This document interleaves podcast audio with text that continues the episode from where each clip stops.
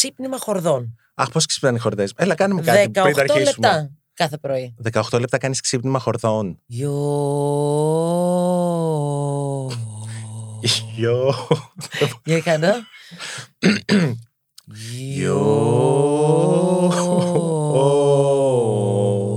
Καλά το έκανα.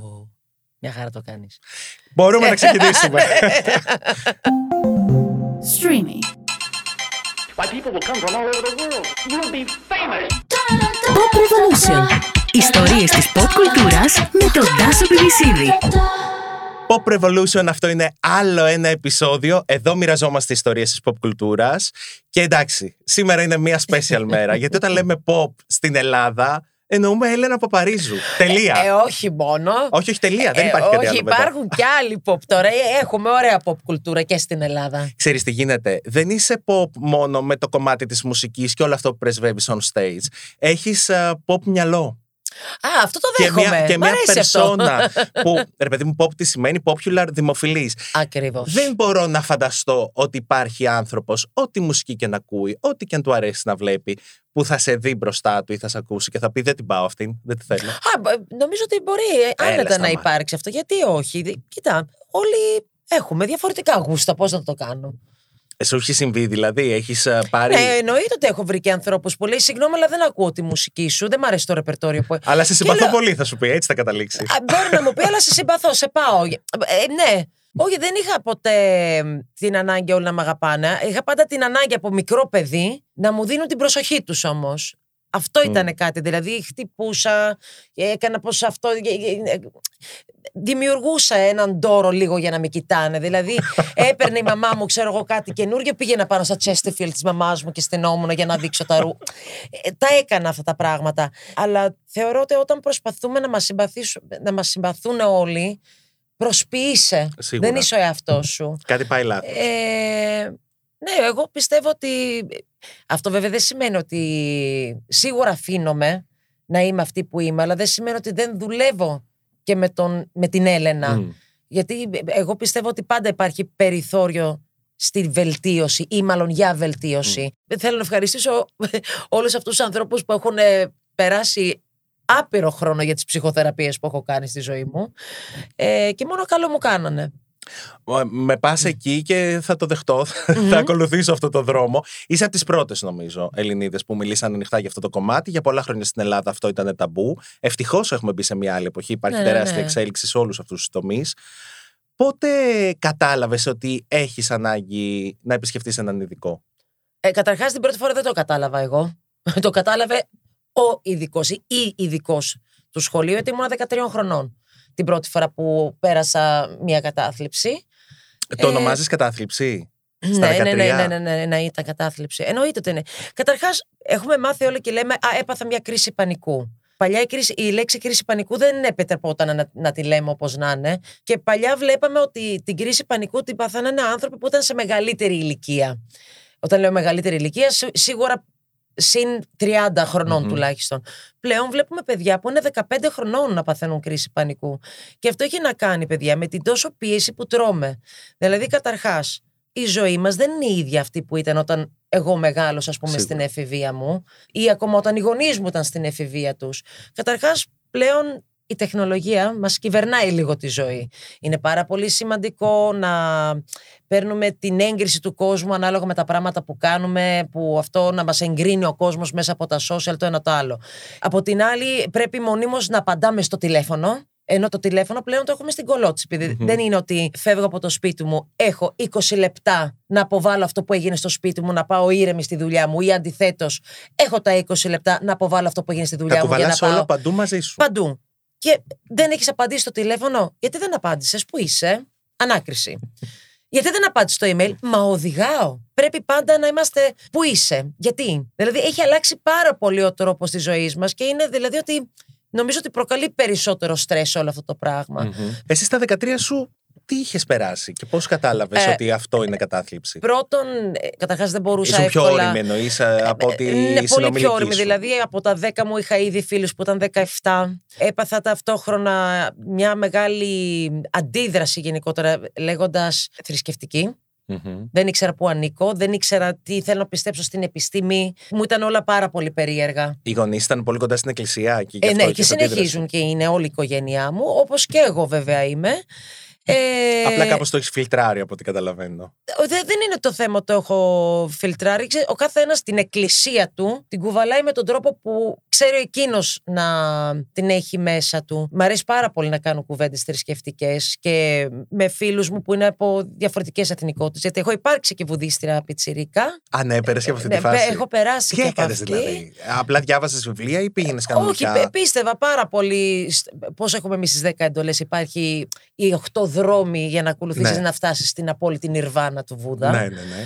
Ε, ε, σα- ήμουνα σε αυτό το πνεύμα, πάση Ωραία, οπότε περιπτώσει. καταλαβαίνω ότι από τα 10 σου είχες υπαρξιακά ζητήματα. Δεν ήταν ακριβώς υπήρξε. Απλά δεν τέριαζα με παιδιά που ήταν Ναι. στην ηλικία μου. Επίσης, Ήσου και λίγο αλυτάκι. δεν είχα τόσο χρόνο να παίξω βασικά σαν παιδί. ήταν πάρα πολύ διάβασμα, πάρα πολύ ε, activities κτλ. Οπότε Αλλά- στα 13 τι γίνεται λοιπόν; Τίποτα. μ- μ- μ- Αναποδογύρισε ο κόσμος. Είναι αυτά που δεν καταλαβαίνεις γιατί σου συμβαίνουν. Είναι ξαφνικά όταν λες ότι. Α, γιατί ξαφνικά. Τώρα, σήμερα που είμαι 41 χρονών, ότι ξαφνικά μπορεί να μου έρθει μια ανασφάλεια. Γιατί ξαφνικά μου ήρθε μια ανασφάλεια; Πρέπει να το αντιμετωπίσεις. Να δεις από πού γεννήθηκε όλο αυτό. Από πού Δεν, είναι- δεν ξεκίνησε. χρειάζεται πάλι να αρχίσεις να αναλύσεις και να πας πίσω στην παιδική σου ηλικία. Είναι μπάστα τι έγινε πριν πέντε χρόνια, τι είναι αυτό.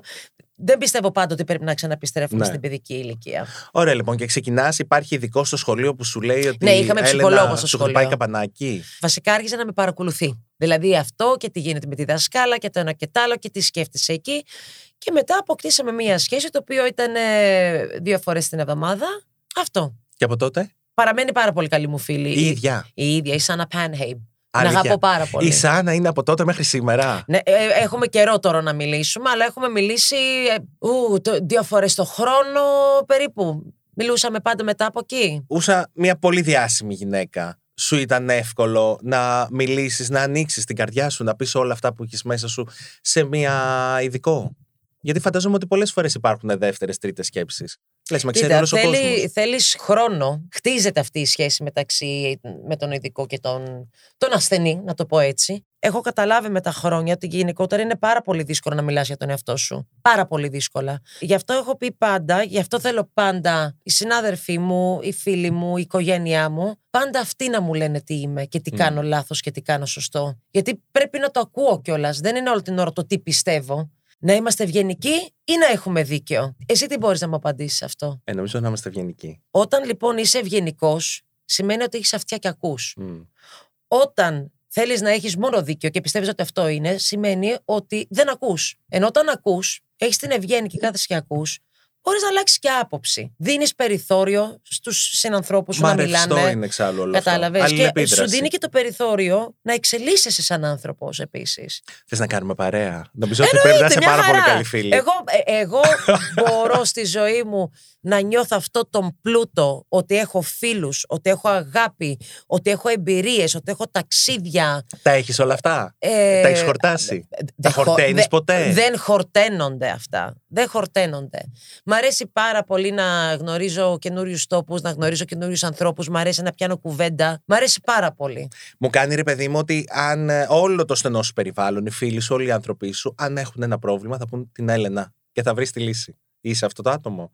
Που θα σε πάρω τηλέφωνο Νομίζω ότι δύο-τρει πάρα τη πολλοί νύχτα. φίλοι με παίρνουν τηλέφωνο για να ζητήσουν ε, την άποψη, βοήθεια, οτιδήποτε. Και είμαι ένας άνθρωπος που είμαι εκεί. Εσύ ζητάς βοήθεια στα δύσκολα; Πλέον ναι. Πλέον ναι, το κάνω αυτό. Δηλαδή, ακόμα όταν δυσκολεύομαι και για δουλειά και τα λοιπά, μπορώ δηλαδή να μαζέψω όλη την ομάδα μου, παιδιά. Χρειάζομαι στήριξη. Σας SOS. παρακαλώ. Όχι, τους το ζητάω. Τους το ζητάω γιατί με αυτόν τον τρόπο κρατιέμαι και εγώ πιο ήρεμη. Γιατί καλή, καλή Έλληνα, κάποια στιγμή δεν έχω νεύρα καμιά φορά, Αλεξία. Ε, ε, Α, έλα, αυτό, σπάνια, αυτό ε. είναι ωραία πτυχή. Ναι, ο- όχι, Πώς αλλά- είσαι όταν έχεις νεύρα; Για πε, Αλεξία, είδες, πάλι ρωτάω, πώς είμαι όταν έχω νεύρα; Όχι ευχάριστη. Γκρινιάζει, τι κάνει; Ε, εντάξει. Διπλωματική απάντηση. Α, εντάξει, καλό είναι αυτό. Ναι, είδες, Μετά από ε, τρία λεπτά φεύγει. Όχι, λέει η κοίτα, Αλεξία. για- γιατί είμαι λίγο σαν τα αγοράκια. Ξέρεις, πάμε και παίζουμε ποδόσφαιρο. Ξεσπάει Τσακωνόμαστε λίγο. λίγο. και μετά πάμε και πίνουμε μια πορτοκαλάδα, καταλαβες. το μόνο σίγουρο είναι ότι δεν, εί- δεν είμαι ξινή. Ξινή δεν είμαι. Ωραία. Πας εντάξει. να το λύσεις. Λες, έχω αυτό το πρόβλημα, ελάτε να το Κοίτα, λύσουμε. τα μαθηματικά είναι προβλήματα που λύνονται. Και η ζωή είναι σαν τα μαθηματικά. Αν σε πάω πίσω τώρα, από πού θα έλεγες ότι ξεκινάει η δική σου ιστορία; Με το κομμάτι της μουσικής, ας πούμε. Ας Πάμε σε αυτό το κομμάτι. Ποια είναι η πρώτη ανάμνηση που έχεις, την Έλενα στη σκηνή, ή να λες, Την έρενα στη σκηνή. ή να λες τώρα αυτό θέλω να κάνω. Εγώ θυμάμαι ότι πάντα ήθελα να τραγουδήσω. Σε πάω πίσω τώρα από δημοτικό. Και θυμάμαι ότι φώναζα και λίγο πιο δυνατά όταν είχαμε τη χοροδία, γιατί ήθελα να ακούγομαι πιο πολύ. θυμάμαι τη γιαγιά μου να τραγουδάει στο σπίτι. Τι τραγουδούσε Α, η α, γιαγιά; Η γιαγιά μου τραγουδούσε, περίμενε. Άσπρη τριανταφυλιά βαστώ και θέλω να τη βάψω. Και αν την πετύχω στη βαφή, χίλιες καρδιές να κάψω. Θα κάψω νέες, θα κάψω μεγάλες. Που μάγεψα τον άντρα μου που. Κα- κάτι δη- δημοτικό, Ε. δημοτικό ήταν. Η γιαγιά μου ήταν από τα ορεινά χωριά της Καρδίτσας. Ε, μετά ξεκίνησα να γράφω, μετά δημιούργησα ένα δικό μου συγκρότημα, μετά είχα το hip hop συγκρότημα που είχα το Soul Funkomatic, μετά από την Ράπαρες πυρκαγιά. εκεί, δηλαδή, όχι, κανονικά. όχι, όχι. Δεν, δεν, δεν, δεν μου άρεσε, δεν το είχαν με το ραπάρισμα. Οκ. Δεν το, ίσως να ντουμπλάρω καμιά φορά που ήταν ε, με τα αγόρια, είτε ήταν ε, τρία αγόρια από τη Βολιβία. Τσάτο, τσόκλο και ο Έμπερ.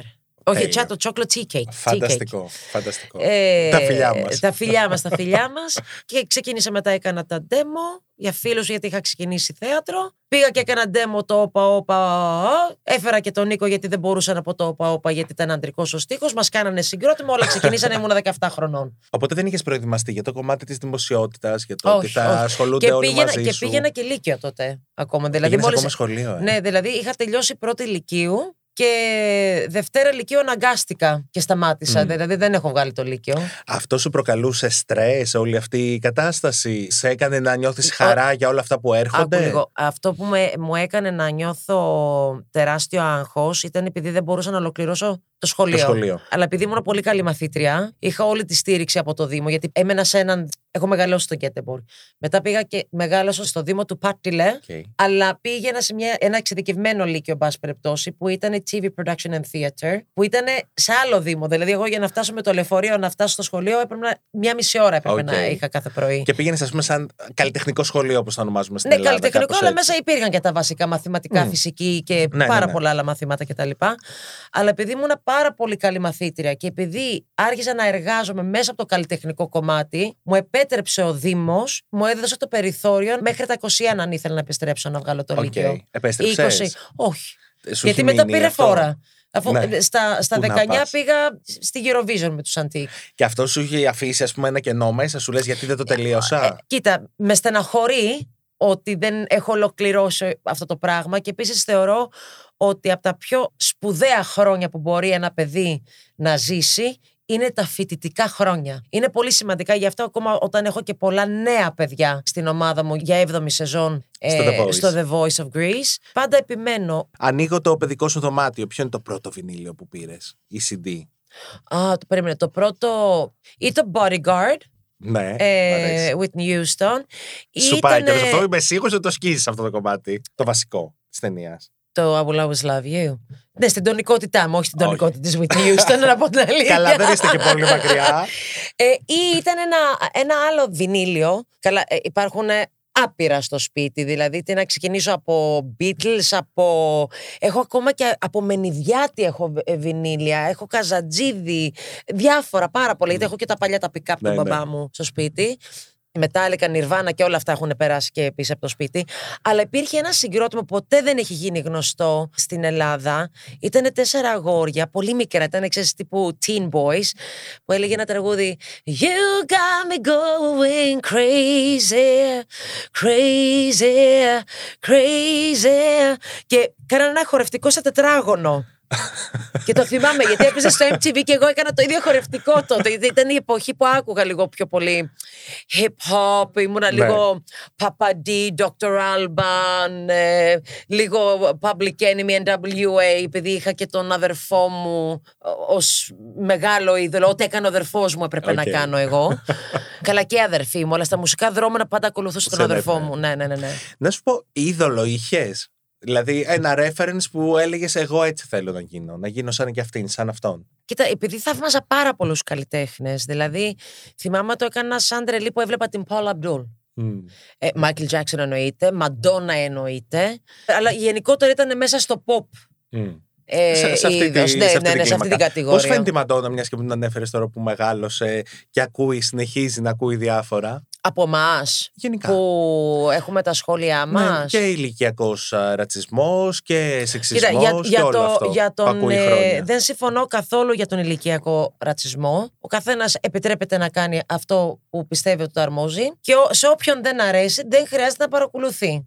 Εγώ θεωρώ γενικότερα ότι πάντα είμαστε προετοιμασμένοι να πούμε πρώτο το κακό λόγο. Και δεν μου αρέσει αυτό το πράγμα. Δική Ναι, μου ισχύει. άποψη αυτό. Αλλά όσον αφορά για, το, για τον ηλικιακό, παύλα σεξουαλικό ρατσισμό, δεν το δέχομαι. Δηλαδή, σε, σε αυτό θα έλεγα ότι συμφωνώ απόλυτα μαζί με τη Μαντόνα. Έχουν οι καλλιτέχνες ημερομηνία λήξης. Ειδικά στην pop σκηνή. Αυτό το επιλέγει ο κόσμος. Μμ. Δεν Και- σημαίνει όμως ότι γιατί ένας καλλιτέχνης, που ειδικά ας πούμε όπως είναι η Μαντόνα που έχει δώσει πάρα πολλά έχει δώσει, δεν σημαίνει ότι δεν συνεχίζει να είναι μια pop καλλιτέχνηδα.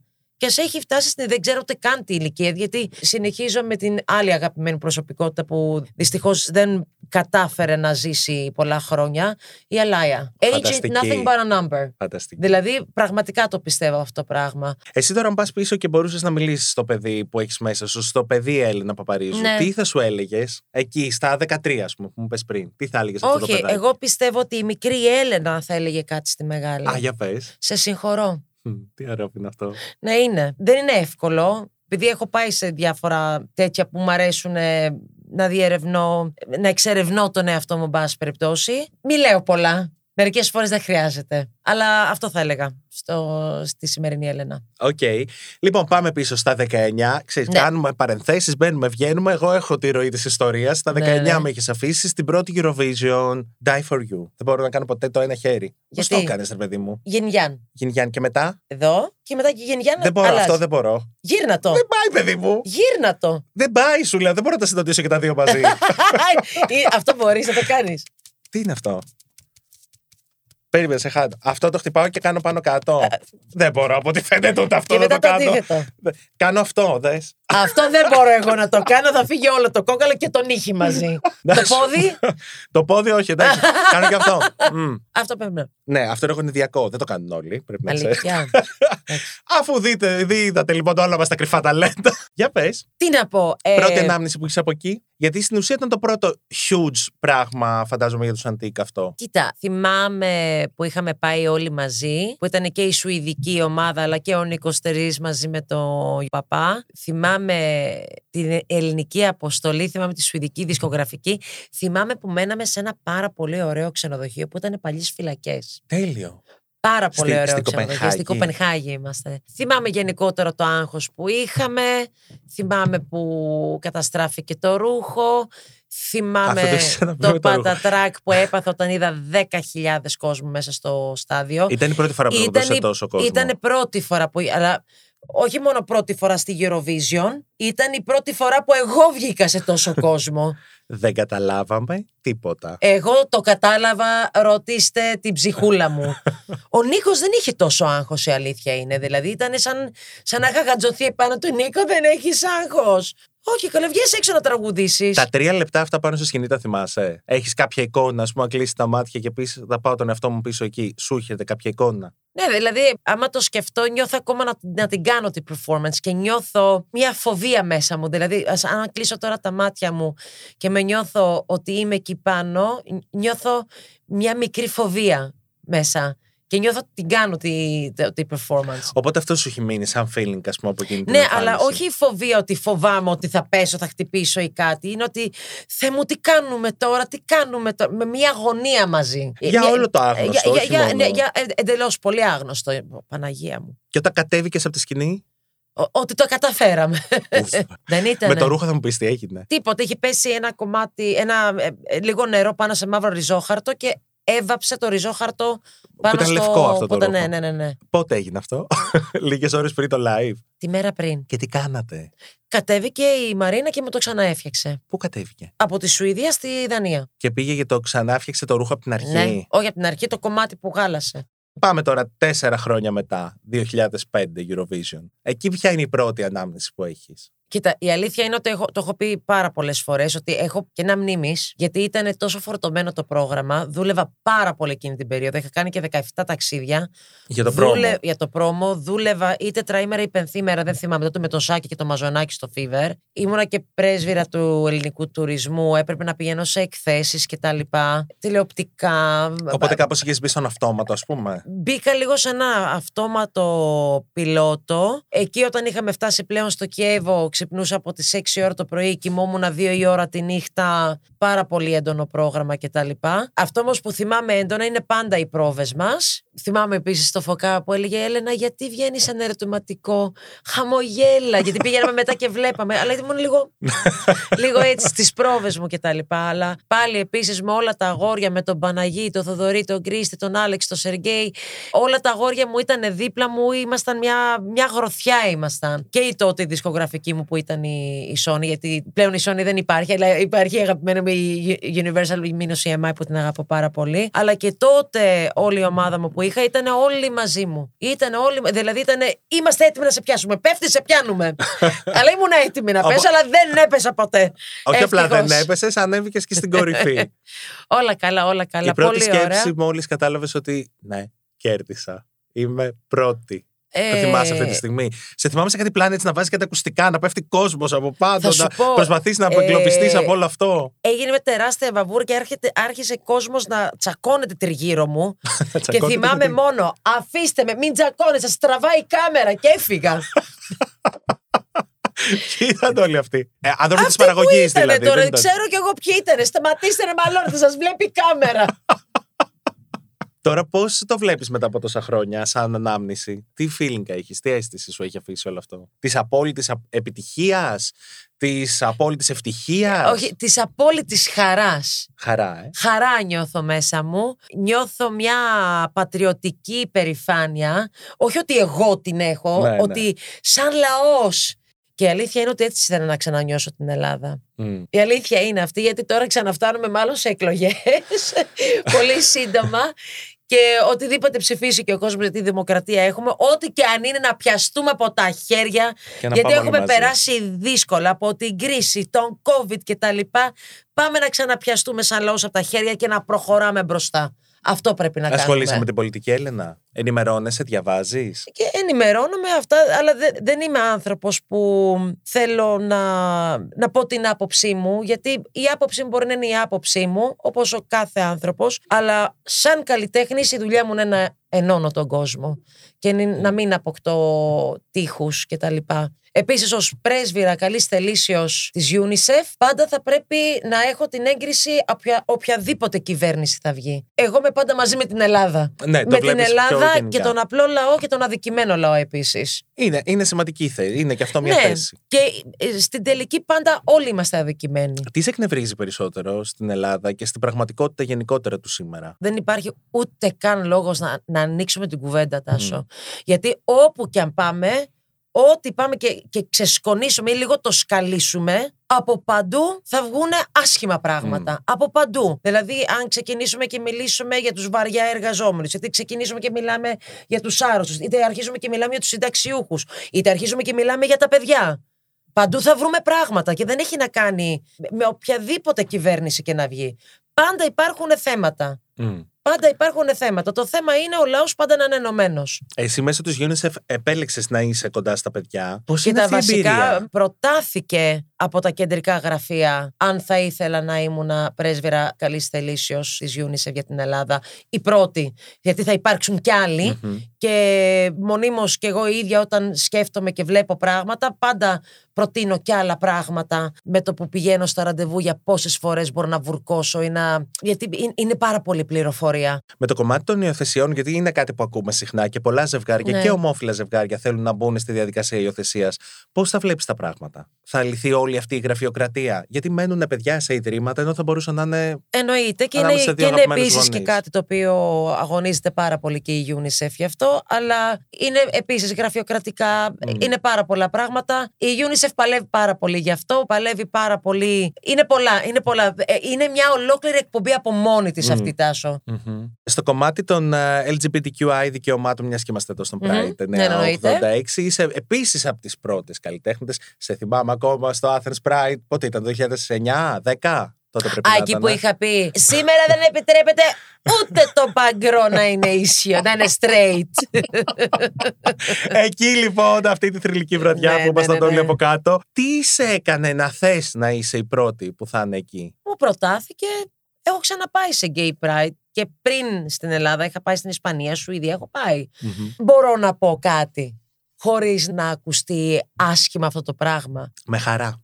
Τι έκανα δηλαδή. Κατάλαβες λίγο πώς θέλω να το πω. Δηλαδή, γιατί εγώ έχω So what, μεγαλώσει. ναι. θέλω να πω ότι εγώ από μικρό παιδί είχα γκέι φίλο που ήμασταν 12-13 χρονών και είχα γκέι φίλο που ήδη ήξερα ότι. Δηλαδή, για μένα είναι κάτι που είναι απόλυτα φυσιολογικό όταν ένας άνθρωπος νιώθει έτσι. Θα κάτσω εγώ να κρίνω γιατί ένας άνθρωπος νιώθει και είναι αυτό που είναι; Όχι βέβαια. Όλα τα παιδιά γεννιούνται άφυλα. Να ξεκινήσουμε από, από αυτό το πράγμα. Ένα straight ζευγάρι. Ξέρουμε εμείς τι κάνει αυτό το ζευγάρι όταν κλείνουν οι πόρτες. Και ειδικά η επικαιρότητα τα τελευταία χρόνια έχει δείξει Όχι, με, με, τραγικά όχι, με, όχι, γεγονότα. με καταλαβαίνεις λίγο Φυσικά, τι λέω. Δηλαδή, φυσικά. ε, αντί να κοιτάμε να είμαστε καλοί άνθρωποι, Την ουσία των πραγμάτων. την ουσία του, των πραγμάτων είναι καλός άνθρωπος. Ενοχλεί παιδάκια, ενοχλεί ζωάκια, σκοτώνει άνθρωπο. Αντί να πάμε επί της ουσίας, ασχολούμαστε με λάθος πράγματα. Μμμ. Εντελώς λάθος πράγματα. Φυσικά, δεν το συζητώ. Γιατί σε αγαπάει τόσο πολύ η κοινότητα, Γιατί έχεις τώρα fan club, έλεγε. Τώρα τρελαίνονται. Ναι, κοίτα, ε, είμαι, είμαι και εγώ πάρα πολύ φιλελεύθερη. Μμ. Και ήμουνα ανέκαθεν, από μικρό παιδί ήμουνα φιλελεύθερη. Δεν είναι κάτι που το έχω κρύψει ούτε τίποτα. Και οι γονείς μου είχαν φίλους γκέι και straight κτλ.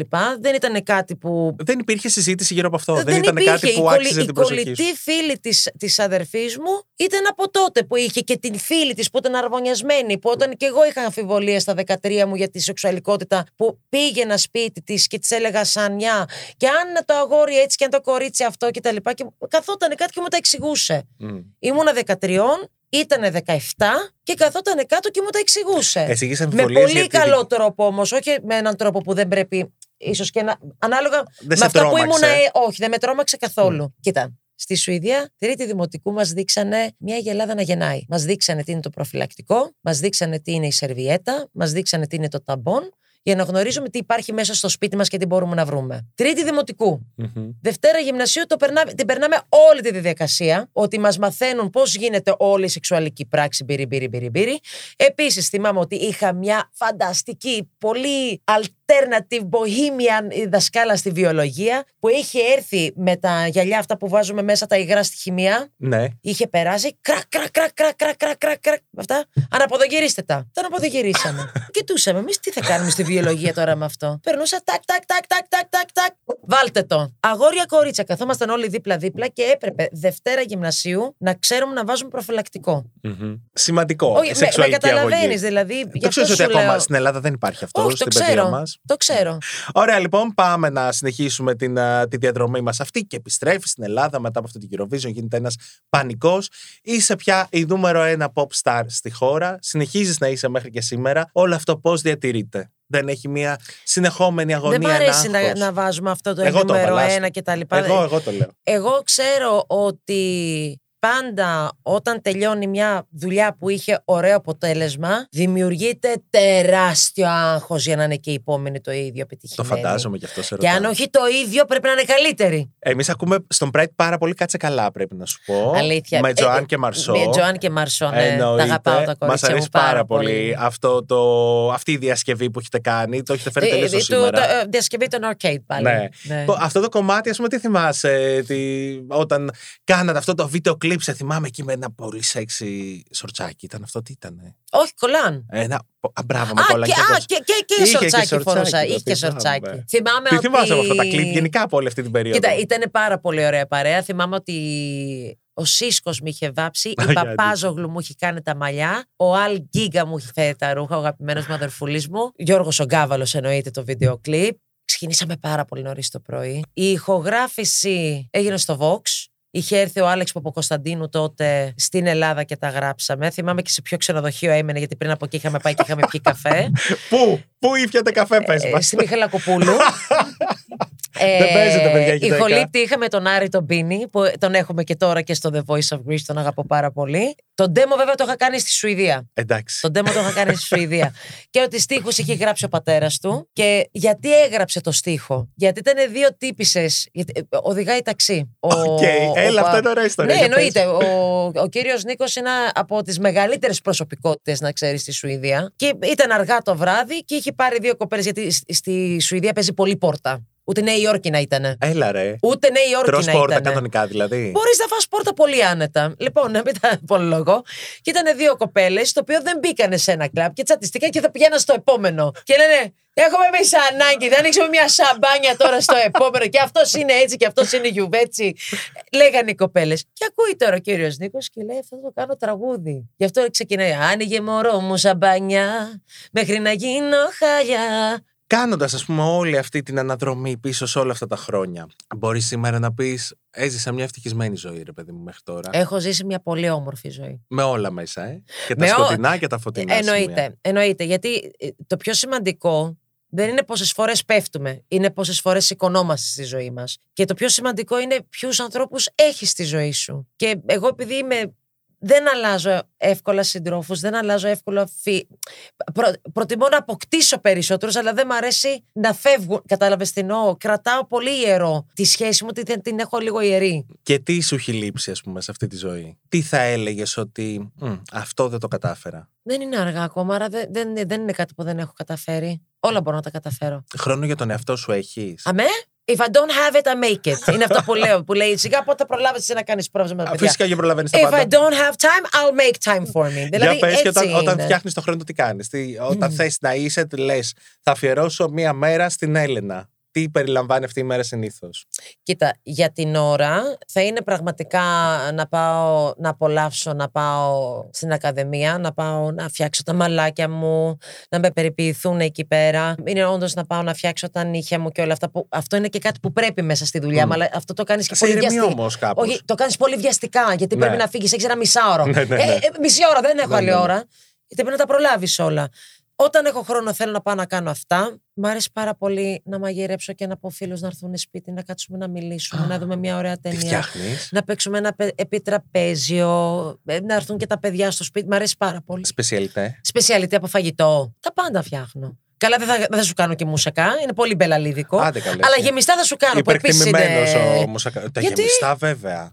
Γιατί, όχι, είναι πιο μπελαλιδικό νομίζω μέχρι να Τα κάνει να γεμιστά. τσιγαρίσεις Ναι, και ναι, να κάνεις είναι και πιο να- μεγάλη διαδικασία. Αλλά μαγειρεύω διάφορα. Δεν, δεν είναι αυτό. Α- α- ανάλογα ποια παρέα θα έρθει, πάντα ρωτάω τι θέλεις να φτιάξω; Δηλαδή, σήμερα που φιλοξενώ τον ξάδερφό μου που έχει έρθει, το Γιάννη, μου έχει πει θέλω μεξικάνικα. Θα του κάνω μεξικάνικα. Αυτή είναι παιδιά Ε, η ναι. Έλληνα Παπαρίζου γιατί κάνει και μεξικάνικο.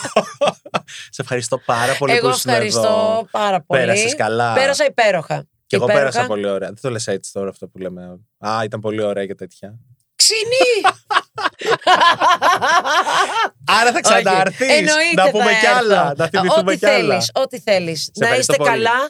Να συνεχίσω να πηγαίνω πάρα πολύ τα podcast που κάνετε και το ραδιόφωνο. Όλα να πάνε τέλεια. Όμορφα και ωραία, παιδιά. Φιλάκια, Τάσο μου. Σε ευχαριστώ πολύ. Εγώ. Why, people will come from all over the world. You'll be famous. Pop Revolution. Ιστορίες της pop κουλτούρας με τον Τάσο Πιβισίδη. da